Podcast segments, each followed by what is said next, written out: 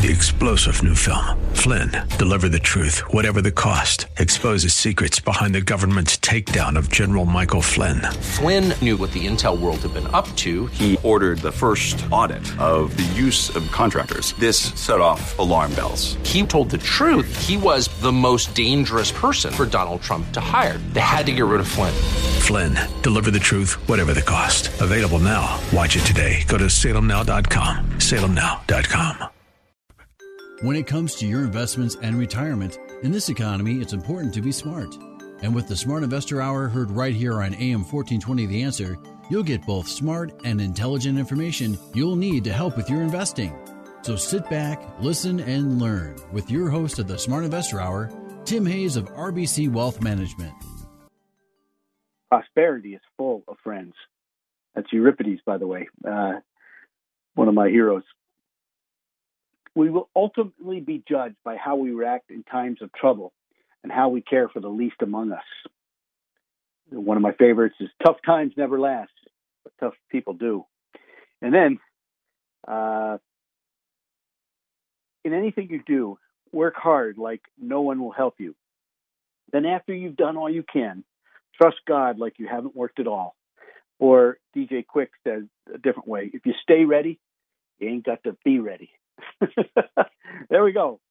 Anyway, uh, you know, it was a wild week, so uh, we'll talk about the markets here, and we're going to talk about debt and stuff like that. But you know, if, if you want any of the information we talk about on this radio show, we always talk about dividend growth and how important it is. Uh, now, this is coming to vogue now, but we've been talking about on the show for 21 years, so we've been in vogue for a while. Anyway, you know, even Barron said you can live off gr- dividends as long as they're growing. We have the dividend growth portfolio that we can run for you with a small amount of money. We also have the prime income list for those who are already retired. If you need income now, this is yielding four, four and a quarter. Uh, you know, bonds aren't yielding that, and if they are, they're probably leveraged. The bond fund would probably be leveraged to the hilt, so you should be very, very careful. Uh, anyway, I would suggest that uh, those are two great things. We also have uh, our top ideas our top small cap ideas, our top all cap ideas, meaning large cap, mid cap, and small cap. And I'm starting to see some really good things in our uh, ADR list too, uh, which is our American Depository Receipts. Don't forget, uh, Money Matters for the young professionals. We have that uh, piece with Women and Wealth, a planning workbook the Savvy Investors Credit Workbook, and we also have some stuff for those of you out there who are in business transition. If you're trying to sell your business, by the way, private equity is going to take your business at a at a very low price. I think you can get a better price, in my humble opinion. I I know people have who have done it. Also, if you go to my webpage, if you go to WHK1420, local podcast, down to Smart Investor Show, you can get uh, on there. Make sure you hit insights. There's a lot of good material, and it changes every week. we're, we're, trying to get Bob, uh, I mean Rob Sluymer up because Bob Dickey retired on us. Uh, I hope he's doing well. He's probably fishing at this point. Um, and we'll get that going. But that's under bulletin board. We also have a couple newsletters there that I think you uh, like. If you'd like to have a cup of coffee with me and talk about your portfolio and talk about a wealth plan, uh, you know our wealth plan is interactive. That's what I like about it. So uh, please, please let us know. Um, you know, uh, higher demand and tight supply has allowed automakers to raise their prices, and this is this is big because most automakers have been lowering their prices for some time now. With a new vehicle, the average cost is averaged is now thirty-seven thousand three hundred fourteen dollars. That's a lot. It's up three thousand bucks from a year earlier, and over four thousand bucks from 2019. Um, in the first quarter of 2020, global venture investments reached 127 billion. That's a 50% increase quarter over quarter and a whopping 94% increase year over year. Venture capital is where it's at, I guess, at this point, which scares me. When there's that much money flowing into one sector, you should think about it. All right. M&A activity uh, surged globally too in the first quarter. Uh, I a year to date record to be exact. While the number of deals was only up 6% from a year ago, the total value of the pending and completed deals rose 93% to 1.3 trillion. Uh, that's the second biggest quarter on record, according to the data uh, Refinitiv uh, puts out. And uh, you know, the volume of deals worth more than five billion totaled 467 billion, up 133 percent year over year. Wow, it's a lot. Okay, so anyway, um, I, I, I had some questions this week. Uh, you know, actually, I, I, talked to a gentleman who had uh, uh, some interesting stuff to say. But first of all, dynamic asset level investing, commodities leaped over international equities. So domestic equities are still number one, but they did lose uh, a point or two this week, a couple votes. But commodities jumped uh, by about four votes over international equities for the week, which I think that's kind of interesting. Now, look, there's been much debate, and uh, I'm not going either way, but with increased government spending uh, as a response to COVID and the pandemic, the, the Biden administration plans for additional in, infrastructure outlays. One of the prevalent economic concerns is national debt, as it should be, although sometimes it seems to be largely a political talking point, which it shouldn't be. Uh, there's a good reason to be concerned about the federal debt. And uh, the Con- Congressional Budget Office uh, suggests that a large growing debt can be can have really negative con- consequences, including the large amount of debt federal borrowing could draw away from private investment in productive capital long term. You know, it's guns and road, it's guns and butter. Okay, what you spend, what the government spends, you can't. And who says the government? You know, name two people who think the government can, can control money better than you can. All right. Uh, so there we go. Uh, but so there'd be a smaller stock of capital and lower output. Uh, so you'd hope that uh, you would have, well, we'll get into that in a second. Federal spending on interest payments would rise, that's for sure. So we got to hope that interest rates stay down because if they were to go up a couple, ba- uh, you know, a couple hundred basis points or two percentage points, that would be a big problem, I think. The large amount of debt would restrict policymakers' ability, if there is a problem, to do anything else. So if there is a problem going down the road, your gun's out of ammo is what it comes down to.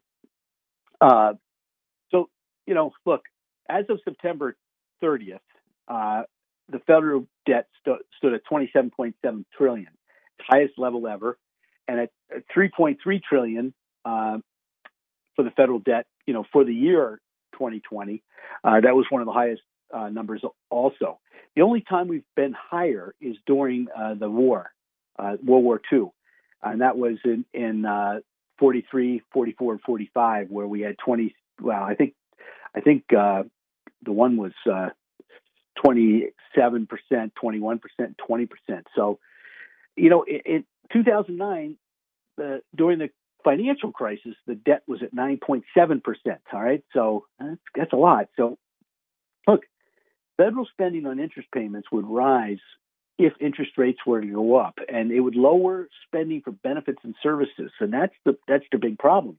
You know what they're doing right now uh, is is important, but one of the things is is you got to look at the interest payment as percent of the gross national product. You know, back in in the 90s, it was three percent, and now it's only 1.5. Now that's assuming that we have no interest rate increases. Okay, so uh, look the the interest rate outlay is going to be higher. That's for sure. The question is how much higher. And you know, I, I think uh, if we take a look at the outlay versus total receipts, we're at about 10%. The highest we ever went was around 18, 19%, and that was in 89, 90. So we'll see what happens. But I, I, you know, look, my goal here is not to argue that we should not be concerned about the federal debt. I am, uh, but I, I think it just wanted to give you some perspective on it. Okay. Uh, by the way, this is a live show, so if you have any questions or you'd like to uh, talk, uh, the, the, number here is 216 901 0945. That's 216 901 0945. And uh, so, you know, I, I was looking. Um, global stocks scratched and clawed their way higher in April and uh, to an all-time new high, and we're having less stocks do that, by the way. And the the the world index climbed 4.4 on a so a total return basis. U.S. stocks led uh, led the global market by a little bit anyway. Commodities were the real winners uh, right, for the month. Um, economic data proved to be a catalyst for stocks moving higher in in April because the jobless claims set post COVID uh, low multiple times, you know, uh, multiple times in the month. So uh, that was a big positive. Uh, and the earnings surprises uh, accelerated, and they were much greater than people anticipated. So that's kind of interesting. Where did it all come? Where did the car? Where did the? Where were the expectations exceeded the most? Consumer discretionary, financials, materials, and communication services. Information technology was okay. Healthcare was much better, and they didn't go anywhere. They went down. So that's kind of interesting. By the way, that that's if we looked at dynamic asset level investing, consumer discretionary is first, financials are second, materials, you know, both that and energy, and consumer services are there. Now, energy only had a 6.9% increase uh, over what we ex- anticipated, but the stocks moved up the most, which is really interesting. And by the way, they corrected and look like they're kind of a place to go again, you know? Um, so what I thought I'd do was I'd take a look at the, uh, you know, what we call um, the long-term trend uh, for the stock market. And and look, I think what you have to understand is that there are periods of reflation. Uh, some people call it inflation, and there are periods of uh, deflation or inflationary periods, you know, uh, which which can cause uh, some problems. Okay, but what we have to look at is, I think, uh, is the uh, the overall piece is is the the scenario where we we have these huge bull markets and we have these huge bear markets. Okay, uh, and these usually last about 17 years each way. So if you look, you know, we just started. Well, if you listen to Bob Sluymer, uh, we this just started in 2000, the end of 2016. So we got a long way to go. Now, we had deflation for the last, you know, for the first uh, 15 years of the decade. I mean, of the century uh, during the Obama administration. By the way, that was high taxes at that point. And the other thing I'll mention is when they raised the income tax on small caps in 2013, we didn't hear from them again. they were gone. So if they do raise it, I'd be careful with my small cap stocks. So, um, but we're in a reflationary period that should last about 17 years. So we're about four years into it. So we've got about another 13 years. Now, the other thing we, you know, uh, Bob Dickey loved and, and Rob Sluymer is doing now is the four and 13 month moving averages on the S&P. When the four month crosses over the 13 month on the downside, that's when you better be paying attention. Okay. And when they gap too, you know, they always regress to the mean. So if, they, if the gap becomes too great on the upside or the downside, that's when you want to be careful or aggressive when you're buying. And right now, the the uh, four month is well above the 13 month. And I would say, you know, I would suggest I sound like a broken record for the last two months is that, uh, you know, we're still at 70 on the bullish percent, so be careful. But stocks relative to bonds, uh, there's massive outperformance going on in the last two years. So we'll see what happens. But so many people, I've had some people ask me about what about foreign stocks, Tim? On a relative strength basis, they are they are not performing as well as the S&P 500, and they haven't since 2010. And you know, we we said on the show uh, that China was parabolic back in 2007 or eight, and it has it really hasn't outperformed the U.S. Either have the emerging markets look a little bit better in that they've gone sideways uh, versus the S&P, and and I, I, would say both of them have. So it's a base building scenario, okay? And uh, I would say the emerging markets have broken out above the base, so that's that's a positive. But you'd like to see the relative performance versus the S&P 500 go up, get up and go. All right, uh, it hasn't. So the S&P 500 is still the place to be now people, you know, ask me, uh, how could you say it was deflationary? You know, look, in in 1980, the yield on the 10-year Treasury was at 15.5 percent. we've been in a downtrend all that time. Now we've tested that line, that downtrend line. I'm talking about the yields now, okay? Uh, several times, but we haven't broken through them, and we still haven't. and it doesn't look like we're going to. Now, the dollar, uh, since basically 1984, when yields started to, you know, what what happened was Volcker jacked all the interest rates up, and then slowly you knew they were coming down, and the dollar has come down with those yields. So it'll be interesting to see. Uh, you know, the dollar still looks like it's in a downtrend.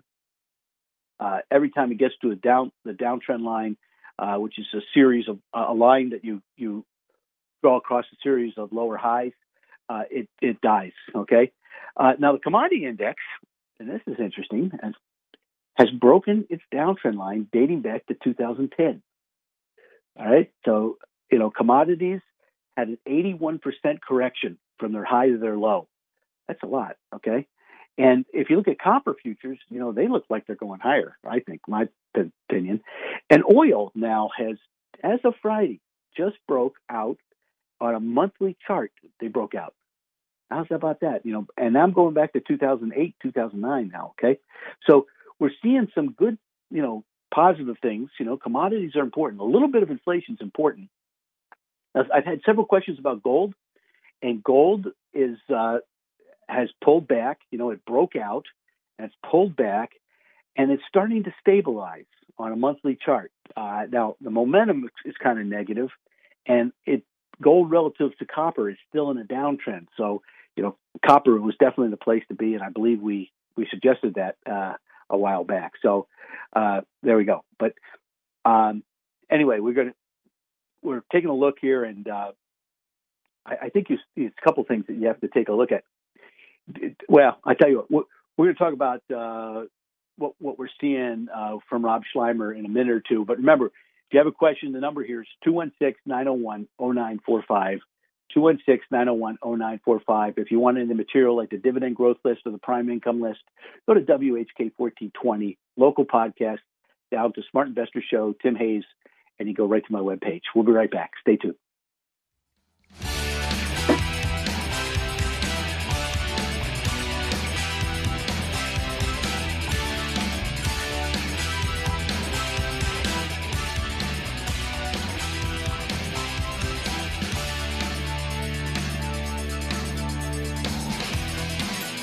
At RBC Wealth Management, we are proud of our reputation for putting clients' interests first. Our steadfast commitment to helping clients achieve their financial goals includes giving back to the communities we serve.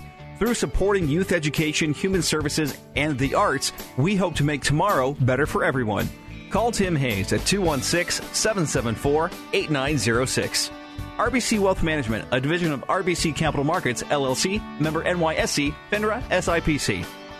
Hey, my friends, Bob Frantz here. Now, by now, you've already heard me talking about My Pillow and the amazing My Pillow products. Well, Mike has got a new one for you. He's done it again. He's bringing us now my Slippers. Mike has taken over two years to develop the best slippers you'll ever wear, designed to wear indoor, outdoor, all day long. Made with My Pillow foam and impact gel to prevent fatigue. Also made with a quality leather suede. You're going to love these. Now, for a limited time, Mike is offering 40% off his new My Slippers. The My Slippers are so comfortable, you're never going to want to wear another pair, and you're going to want to get some for the whole family. Go to MyPillow.com right now. Click on the radio listener square. Use the promo code AUTHORITY. You'll get deep discounts discounts also on the other My Pillow products, including the Giza Dream bed sheets, the My Pillow mattress topper, and My Pillow towel sets. Or call 800-859-7012 and use the promo code authority. That's mypillow.com or 800-859-7012 with the promo code authority. Should Hugh Hewitt be our next senator?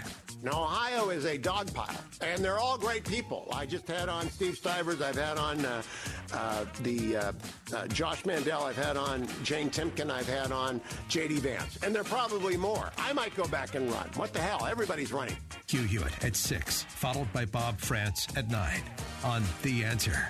Or on iHeart, TuneIn, and Odyssey.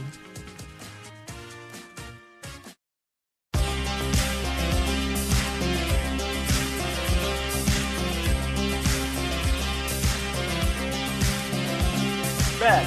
We can dance if we want to. We can leave your plans behind. Uh, anyway, we have I have a new technical guy, uh, Lenny, today. Uh, uh, seems uh, my good friend has had some problems, so uh, uh, this is all new between Lenny and I. uh, anyway, he's doing a great job so far, by the way. So, you know, I think there's some things we got to talk about, and and um, we have we have the S&P 500 is stalling at some resistance, and it was an impressive surge, and uh, you know we'll see what happens. Uh, you know, the momentum has been turning down on on a, um, a daily basis. It remains kind of negative. It'll be interesting to see because it's been on top of this line for now for quite a bit of time, and, and it'll be interesting to see if it, you know, we uh, fall back a little bit. I think what's really kind of worrisome uh, is if you look at the the Nasdaq 100, the NDX, and the semiconductor index, and uh, you know, look, uh, they they're not really pushing forward. Uh, and what's really kind of disturbing is their relative performance versus the S&P 500 has been uh, chal- it's well we'll just say it's in both cases it's challenging key support. Uh, so I think that's a that's kind of interesting. Um, whereas the if I look at the energy sector, okay, and this is mostly oil, uh, it's right at the downtrend line, almost breaking through. So, um, you know, so it's rallying from support. And I think if you look, uh, you know, oil has pulled back, uh, and you know, you always want to buy things on pullbacks, right? Especially when we're at 70 on the S on the uh, on the um, uh, the bullish percent. Sorry about that. Uh, so it, it's something to think about. And look, I, I think we're we're still in this uh, four year type uh, situation where you know we, have a positive four year cycle. But if I look at the monthly quadrant balance oscillator that my good friend uh, Rob Sluymer shows us, uh, it is a, it's fairly overbought. So the weekly trends are intact, but they're well advanced. Okay, and you know, I, had several calls from clients last week who were very bullish, and uh, usually that's not a good thing. Okay, they're good people, but they, you know, they come in late. That's what it comes down to. And if you look at the AA bullish uh, American Association of Individual Investors bullish sentiment, it's it's pretty far up there, and so isn't the economic surprise sentiment that Citicorp puts out. So, uh, you know, that's not the ultimate time to buy. Okay, you want it to be a little bit, you know, they're contrarian indicators. You want things to be ugly when you want to buy, but we we are seeing a couple of uh, key divergences in that I'm seeing the momentum uh, factors starting to turn down uh, on the S&P 500, which you know is a problem, and same with the Russell 2000. Uh, now the Russell worries me a little bit because of how how things occurred uh, except for maybe the banks that are in the Russell, but how things when, when they raised uh, tax rates on everybody in the corporate area in in 2013, small caps had a problem. Now they were their relative performance was was picking up to the upside and it broken its downtrend line versus the S&P 500, and now it's kind of sitting. So we need that to turn up again, I think, before we uh, get real excited. And you know, I looked at growth versus value and and now we seem to have a top forming in that we've broken support and we've come up to uh, resistance and broken down in large cap, small cap, and mid cap. Uh, so it looks like value is picking up, or high beta as we call it now, uh, versus low volatility is is on a monthly basis is very very uh, you know is broken out of a big base. So it it should it, things could get interesting on the on the value side. Um, and I think uh, the high beta, you know, probably will pause a little bit or pull back, but you know, you, have got to, you know, watch very closely. And um, like I said, the, the, 10-year yield didn't pull back as much as I thought it was going to, with with as much news as we had, like the employment uh, number, et cetera. So we'll watch that very closely. Now, I will say one thing about the yields is the weekly RSI relative strength momentum is unwinding from overbought levels and you would expect more of a correction if it was going to pull back. So if it doesn't pull back, I think interest rates are going a lot higher. Uh, so we'll we'll see what happens, uh, you know, over the course of the next uh, six or seven weeks. Now the dollar, you know, the weekly momentum is showing some early signs of turning negative again. That should be positive for gold, I would think, and, and most of the commodities. Uh, we are at some significant support for the dollar, so you know, maybe on a daily basis you have a rally, and then on a weekly basis it turns over and gets beat up for a while. So uh, we'll see what happens. You know, crude uh, did break its downtrend line dating back about 20 years, or about 15 years, I mean. And it looks like, uh, you know, if it breaks through this uh, 66 level, 6650, uh, it could go, you know, possibly into the 70s. Uh, so it's got good support. Like I, you know, I said earlier, gold gold is in a place where uh, it is rallied above its first resistance, which is at its 50-day moving average. A lot of technicians use that. So it could pause for a while, but uh, you know, I just think you know copper is the better play right now, and that's the way I'd look at it. Uh, now, I had uh, some questions, uh, and you know, I, I think that I, I, had several people uh, send me notes about uh, Kathy Moore and the ARK portfolios, and that that led me to believe that was the beginning of the year, and I, you know, I I started to think that maybe it was overdone, and you know, she's getting beat up a little bit. It, you know, look, she's in the right stocks if you got a five year horizon. If you don't, you know, I think the next couple of months may be, you know, uh, a problem. So what I'm trying to say in so many words is is that the the, the QQQs and the Nasdaq Composite uh, and the semiconductor index and a lot of the technology indexes are having some internal problems. You know, the some of the stuff that we watch very closely, relative strength is weakening. Uh, uh, you know, a bunch of stuff. So you, you know, that's not good.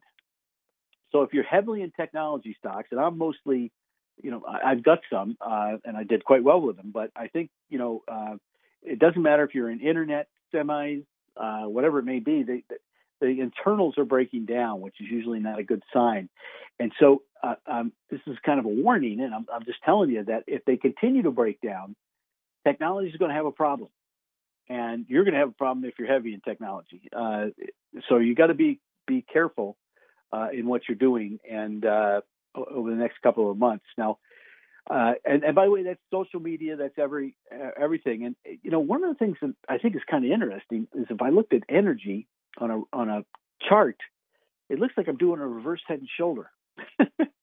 Where I'm, on technology, I'm looking like I'm I'm making a series of lower highs, which is usually not good. You know, that means supplies coming in at lower levels. So it'll be interesting to see if the oil, you know, the oil indexes uh, outperform coming up here. Uh, you know, and I just say that you know you got to you know follow this kind of closely, uh, but it, it is something to be you know, I mean, if, if oil's going to be the way, I mean, look, if Biden's going to make it hard for oil to be drilled, and he's cutting off pipelines, you know, you got uh, you got a, uh, a scenario where there's going to be less supply, and if there's demand, because look, electric cars are now like 3.2 percent of all the cars you got a long way to go, folks. And if you start making, I mean, I don't know about you, but I've noticed oil's gone up almost a, I mean, my gasoline's gone up almost a dollar, but 20 since uh, Biden was elected.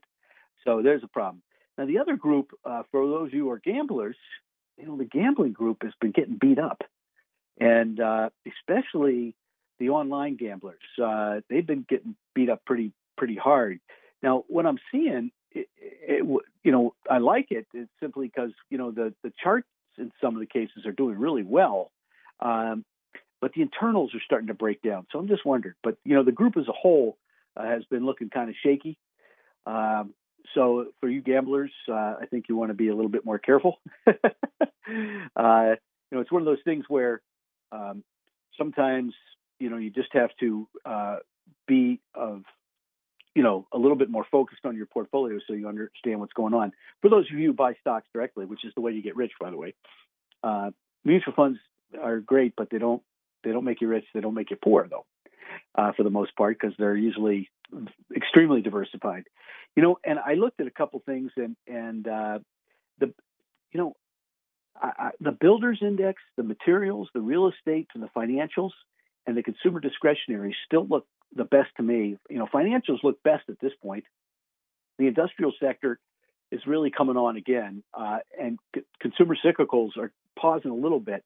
But materials and real estate and and uh, materials home builders are also pressing through pretty hard too. So uh, I think that's very very important too. So um, anyway, let's uh, by the way, I had two questions about Hong Kong and and and uh, also about uh, China. Hong Kong does, does look great on the charts to me, and China I don't know enough about, so I'm going to keep my mouth shut. uh, but gold, like I said, gold is starting to turn back up. Let's take a break. Uh, the number here is 216 901 0945. 216 901 0945. You got a question. We'll be right back.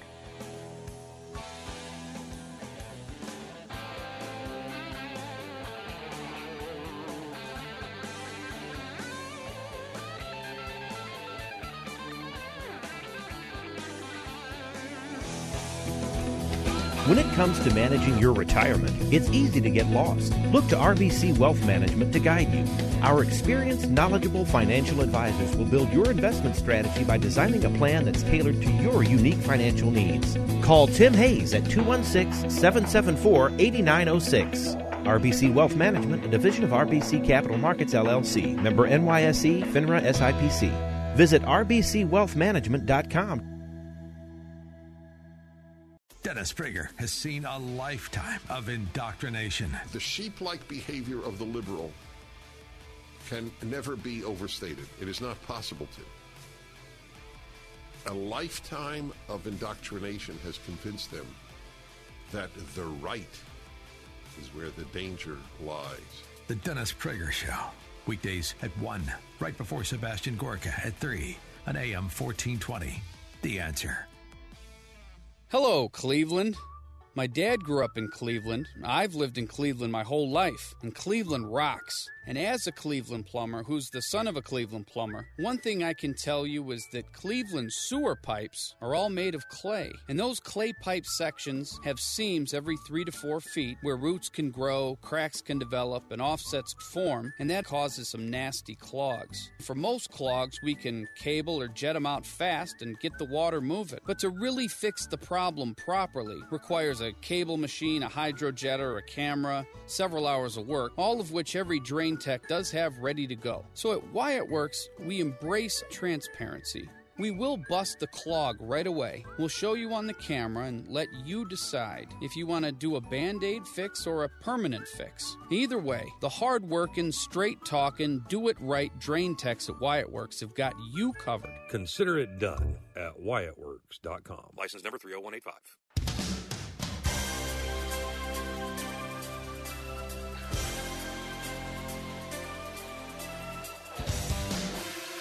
All right, uh, here we are again.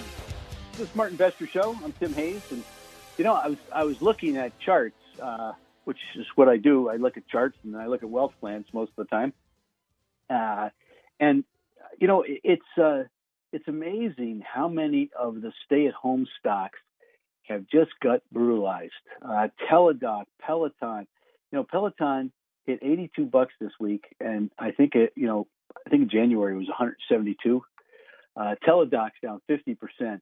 Salesforce, you know, went from 280 down to 220, uh, 202. I mean, uh, you know, Stitch Fix went from 113 down to 41. Uh, so th- th- there's been they, have hammered a lot of these, and it'd be interesting to see uh, how they do when we come out, uh, because a lot of technology. I mean, I saw several technology stocks go down ten dollars, and then the next day, this is before their earnings, and come out with dynamite earnings you know, 50% growth rates and stuff like that, and and only go up two or three dollars afterwards. And it's, it's, a little bit scary. So uh, I, I do think there is a lack of hedge fund buying. I think hedge funds, for the most part, are selling, and I think retail is. Uh, I mean, you know, I've heard rumors that Robinhood's business is kind of evaporated. Uh, so we'll see what happens. But anyway, uh, look, we normally talk about um, and when I say evaporated, I didn't mean go go to zero. Uh, it, it's down like you know 20, 30 percent or something like that.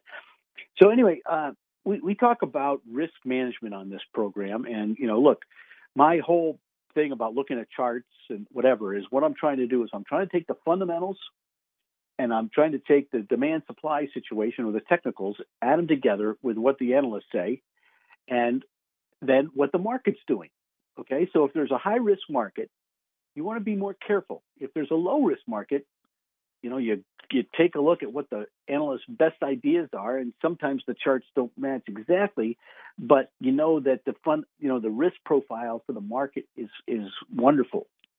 So the way we do that is we use the bullish percent, which is uh, brought to us by our friends at Dorsey Wright, and they've they've been the uh, since the 70s they've been doing this, and they're quite good at it, by the way. Uh, Tom Dorsey, Watson Wright are great guys, uh, and you know basically what it is is is it's a a thing that one of a protege of Charles Dow's put together, and it's a chart that goes from zero to 100.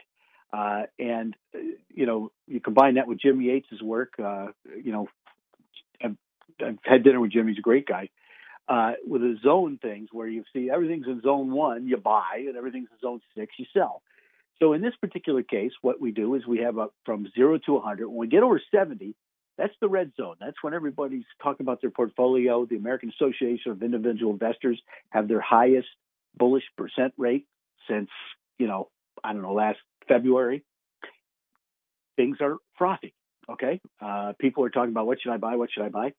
And and then we get below 30, that's the green zone. That's when everybody's crying in their beer and nobody wants to talk to me. Okay.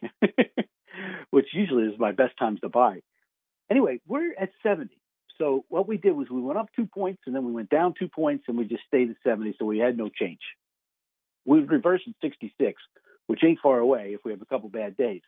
So here's a time we're in a column of X's. You have the offensive team on the field, but what you don't want to do is throw the long pass.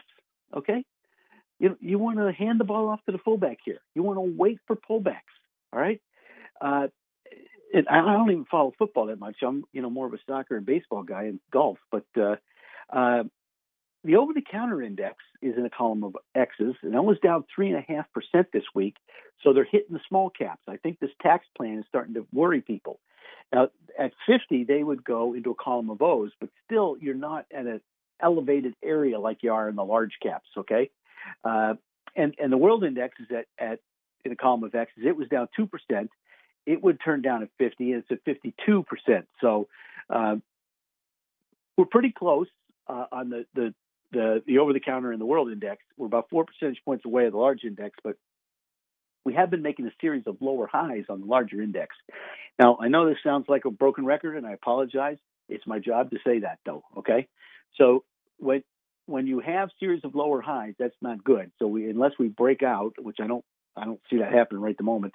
Uh, you know, we're probably you should be ready for you know uh, corrective phase is what Tim's saying. Now I said that for two months last year, uh, from January straight through February, and nobody believed me, and then they believe me. Okay, so I'll just say that, uh, leave it at that. But weekly dynamic asset level investing. So you know, I think the big thing is that commodities jumped over international equities. All right, uh, so some commodity exposure which is nice now because you have ETFs that allow you to buy commodities. Uh, there's there's several. I mean, corn went corn went up like 35 percent in a week.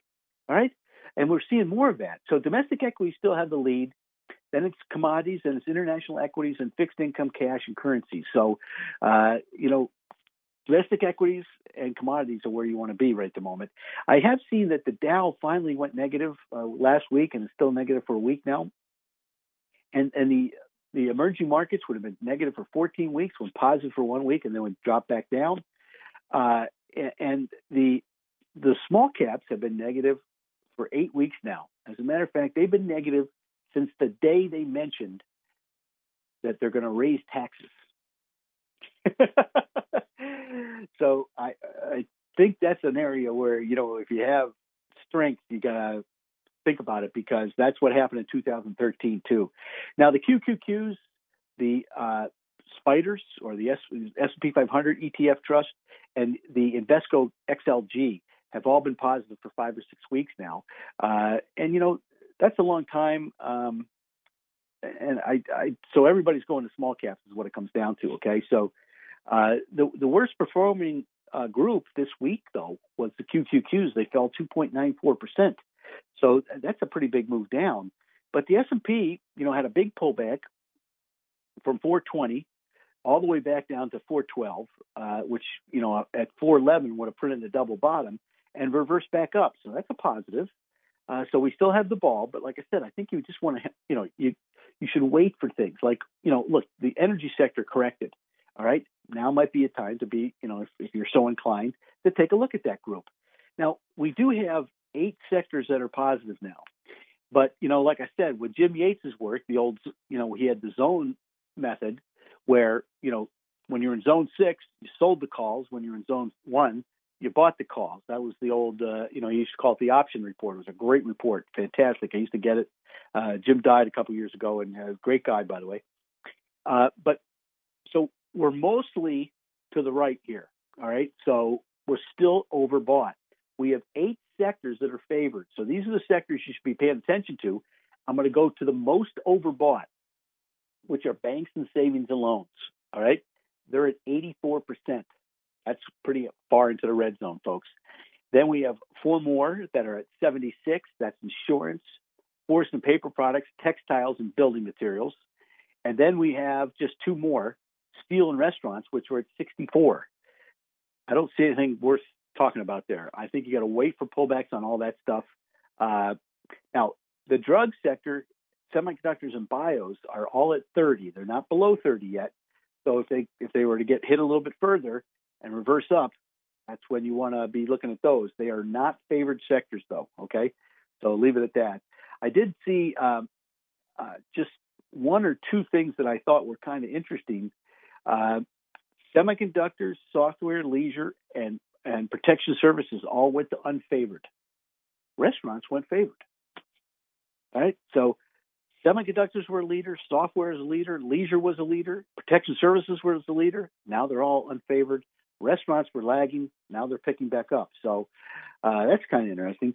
Now it's we're, we're entering the seasonally weak six months. Okay, just so you know, in May and June, financials have been known to lead the way. I'll say that. But if you take, uh, you know, a momentum portfolio and add it with a low volatility portfolio, all right, what you should do is increase the size of the low volatility portfolio and shrink the size of the momentum portfolio. And then, you know, it's go away in May and come back on All Souls Day. So October 30th, while your kids are out trick or treating or whatever you're doing, uh, you double your position in your in your momentum portfolio. Good strategy, works fairly well. Um, and, and, by the way, the the proof is in the pudding. You can you can backdate all that stuff and and uh, really see good good things happen. So, um, you know, I, I was looking. Uh, by the way, you can do that same strategy with international stocks. Okay, uh, but they they have a much worse record for May first to October. International stocks, for some reason, get killed. You know, they get beat up pretty bad. I mean, uh, there, has been some bad bad times during uh, from July 1st on. Um, so you got to be careful. Uh, and, and, what I mean by that is uh, the change sometimes has been pretty drastic uh, on the downside. You know, I mean, they, they have a lot of uh, seasonal times that they've been down 15, 20 percent during that period of time. So uh, just because they're they're not as mature markets as we are. You know, I, I will say this on the fixed income area, the TNX, which is a 10 year yield, reversed down and it moved lower on Tuesday, and it and it reached 1.575 uh, percent on the charts. So that's kind of interesting. The other one, the high yield spreads um, have continued to decline. So, uh, you know what I mean by this is is it's the yield between the U.S. Treasuries and the high yield bonds it reached 2.3 percent, and that's one of the lowest levels since 2014, and it got kind of beat up then. But I mean, if you're going to be in bonds, uh, you know, government long bonds and emerging market bonds are are the best, uh, and then the you know I would say uh, convertibles were the third best. Oil was pot was negative for eight weeks. It just turned positive. Gold's been positive for six weeks. It's not gaining a lot of ground though. Uh, corn's been positive. It just went nuts on the upside. Copper looks really good. Uh, so it looks like it's going to continue. And coffee, uh, coffee seems to be, uh, you know, turning around. One of the things I did notice is the agricultural funds on the the ETF side. A lot of them have broken their downtrend line, and those downtrend lines have been in place for a long time, all the way back to 2008 and nine. So that's a big change in agricultural products. uh, which you know may hurt your pocketbook down the way. But I also know their fund score has uh, turned around quite a bit. All right, you know we had some relative strength changes, but we only had a couple buys, so I'm just going to go over those. Gulf Resources, Israeli Chemicals, Weingarten Realty, Lantheus Holdings, and Camping World. All right, those are the positive ones. They're all the fairly good technical attributes too. Hey, we're going to be right back with uh, insider buys and just a little bit more about technicals. Stay tuned.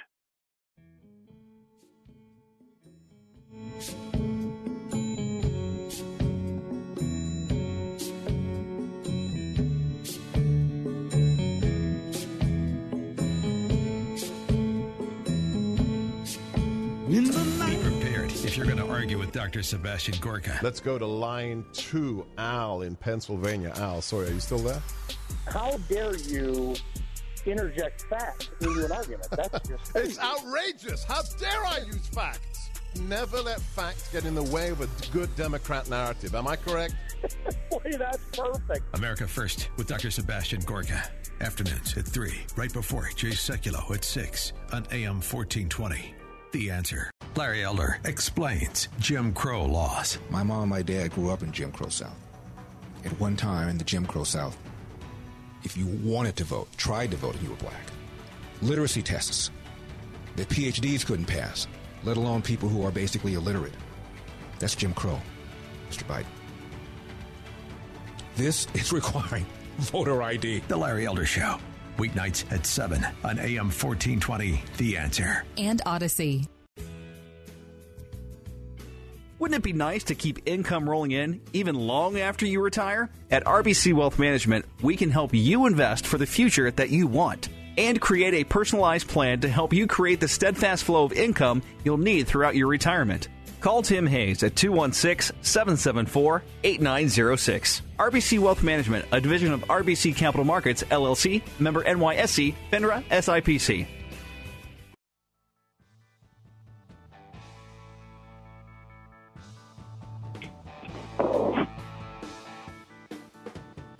Okay, we're back. Uh, if you just tuned in, this is the Smart Investor Show, and I'm Tim Hayes. And uh, now we're going to talk about insiders. And uh, look, what we've done is we started talking about interest rates and how the federal government can affect our lives. And we've moved our way slowly but surely down to the overall market and then some individual ideas.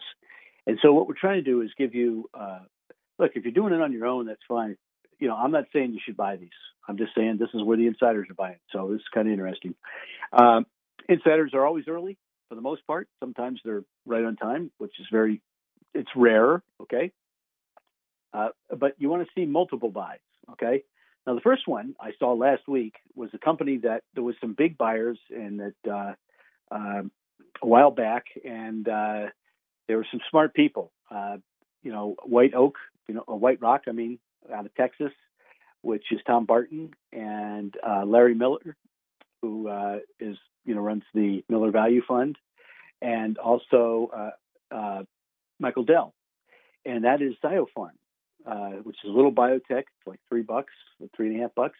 And I noticed that uh, the insiders, the actual people working there, uh, there was eight people that bought between eight and twelve thousand shares. Uh, so that's always good to see. Uh, another biotech that just came public is called uh, Werewolf Technologies, and we had several people. We had RA Capital Management uh, by and a half million dollars worth, and Jim Flynn, who I believe Jim is uh, oh, I can't remember the, the hedge fund he runs, but he, you know, he that's smart money, by the way. Uh, Jim Flynn bought. He, I think he's. I think they own ten percent of the company, by the way. He's or he's a member of a. You know, his hedge fund owns ten percent, and so now he's buying out. Right.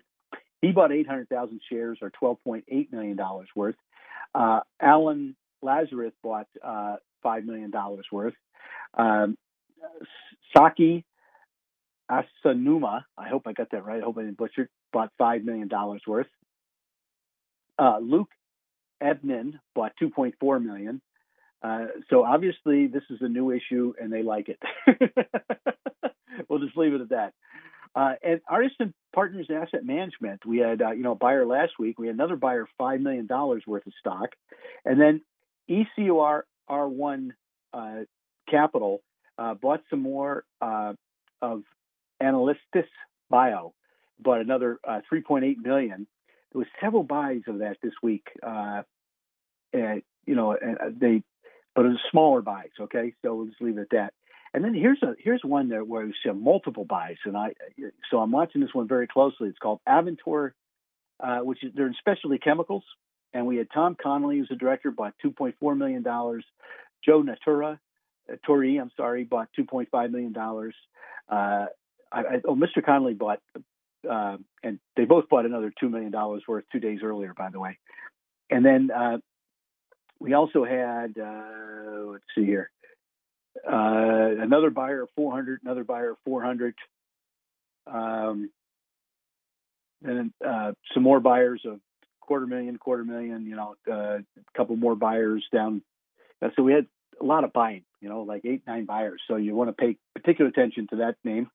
Uh, and then uh, here's a couple names that I haven't seen before. Trupanion, which was uh, uh, one of Mark Mahaney's favorites uh, when he was here.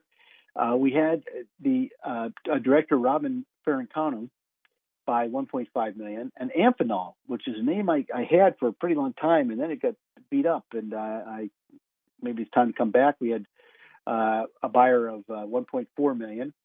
And here's for all you guys that like small cap biotechs. Peter Hecht, who's a very smart guy, by the way, chief executive officer of uh, Cyclerion Therapeutics, bought a million dollars worth. And then uh, this is a name, uh, American Asset Trust, that you may recall we talked about six months ago. And, and uh, Randy Ursch and a couple other guys bought a whole bunch. Now he's the chairman CEO at 26 bucks. It's now 35. And Randy bought 700,000 three times. Then he came back and bought another 700,000. Uh, and then we had some other people. Got to go down the list a little bit. Uh, one, two, three, six other people buy. So uh, they like American Asset Trust is what it comes down to. So uh, a couple names that I, I thought were kind of interesting. HollyFrontier. This is the first buy I've seen in a long time. It's Franklin Myers, who's been a director, a longtime director. Um, uh, he, he bought, and then we also had uh, Michael Jennings, who's the CEO. So it's the first buy in numerous years uh, for HollyFrontier. Also, Intel, uh, Dion Weisler, who's uh, been a director for a long, long time. This is his first buy as long as I can remember. So, uh, for all those people who are being negative on uh, Intel, maybe it's time to pay attention. And Jackson Tai uh, at Lilly, uh, you know, Lilly's been beat up pretty bad in the last couple of weeks, so that's kind of interesting. So, uh, but it, it's it is uh, a scenario where we are seeing some insiders come back, um, but they're coming back into stocks that are you know get pretty beat up. uh, you know they're not they're not buying the uh, the big names now.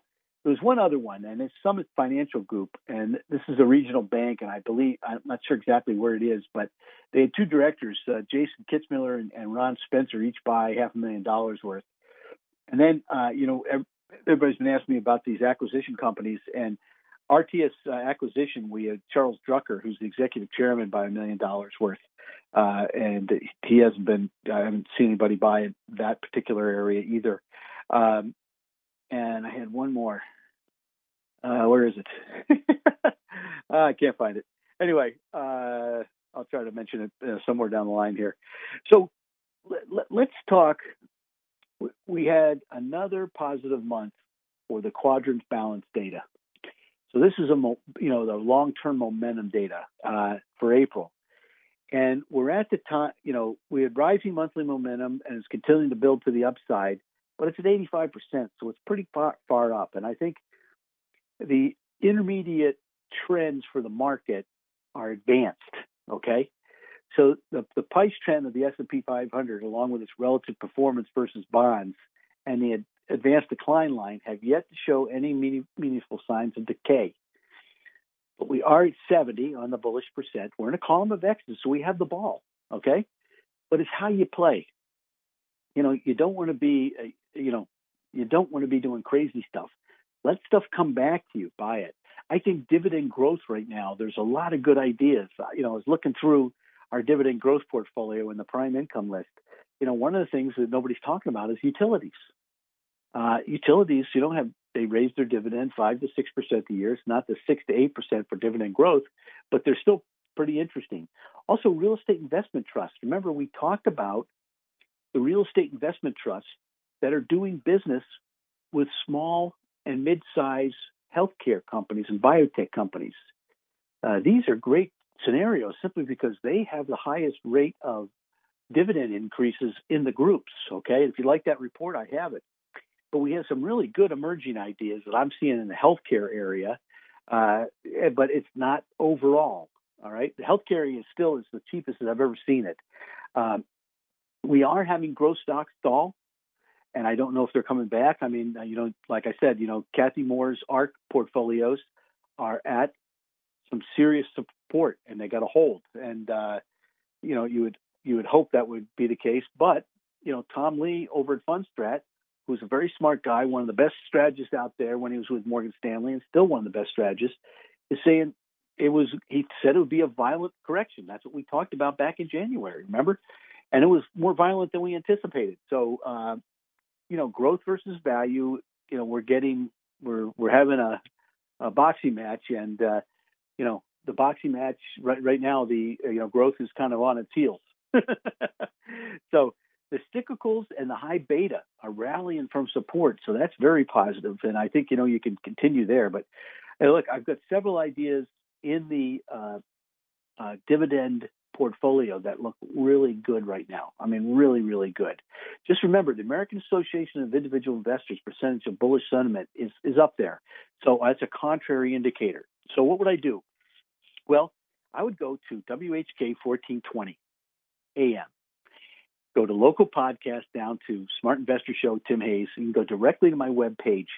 You know, go to the insight page. There's some good stuff on there. Some stuff on Brexit. There's uh, on the markets, what the Fed's doing, and it changes all the time. So if you just if you saw it last week or the week before, it could have already changed already. We're going to have Rob Sluymer on there pretty soon. He's he's he does great stuff. Uh, but in the meantime, what you can do is, is there's all sorts of contact me or email email me or call me. My phone number's all over the place, all right? And and we could talk about our ADR list. All right. Some of these are starting to, you know, especially seeing some foreign drug stocks that I like. Uh, top ideas, small cap ideas. You know, we just put one on in the in the on the oil area that looks fantastic. Our dividend growth portfolio, our prime income list, they're all good. Our multi cap ideas, okay, whether large, mid cap, and small cap. And then if you'd like to have a cup of coffee, you know, uh, and sit down and just talk about a wealth plan. Uh, for you ladies out there, we have Women in Wealth. It's a planning workbook, okay? If you haven't been involved before, this is a chance. For you younger people and the young professionals, we have Money Matters uh, Matters for you too. A, a, book that you can send away for, we can send away, no get get you, no problem. Also, the Savvy Investors Credit Workbook you know, if if what I'm seeing on the interest rate side is correct, I don't know if interest rates going to stay down here. If you can lock in a five or ten year loan right now, it'd be a very smart idea. And Tim's, you know, you got to use credit to your advantage. You don't want to you don't want to buy credit when it's up. Okay, so leave it with that. And then for all you guys selling businesses out there, we have the business businessman's uh, business person's guide to transition. In the meantime, have a great weekend happy Mother's Day. Uh, everybody's got a mother or sister who's mother. uh, to all the ladies out there, remember to buy low and sell high. This is the Smart Investor Show. Have a great weekend.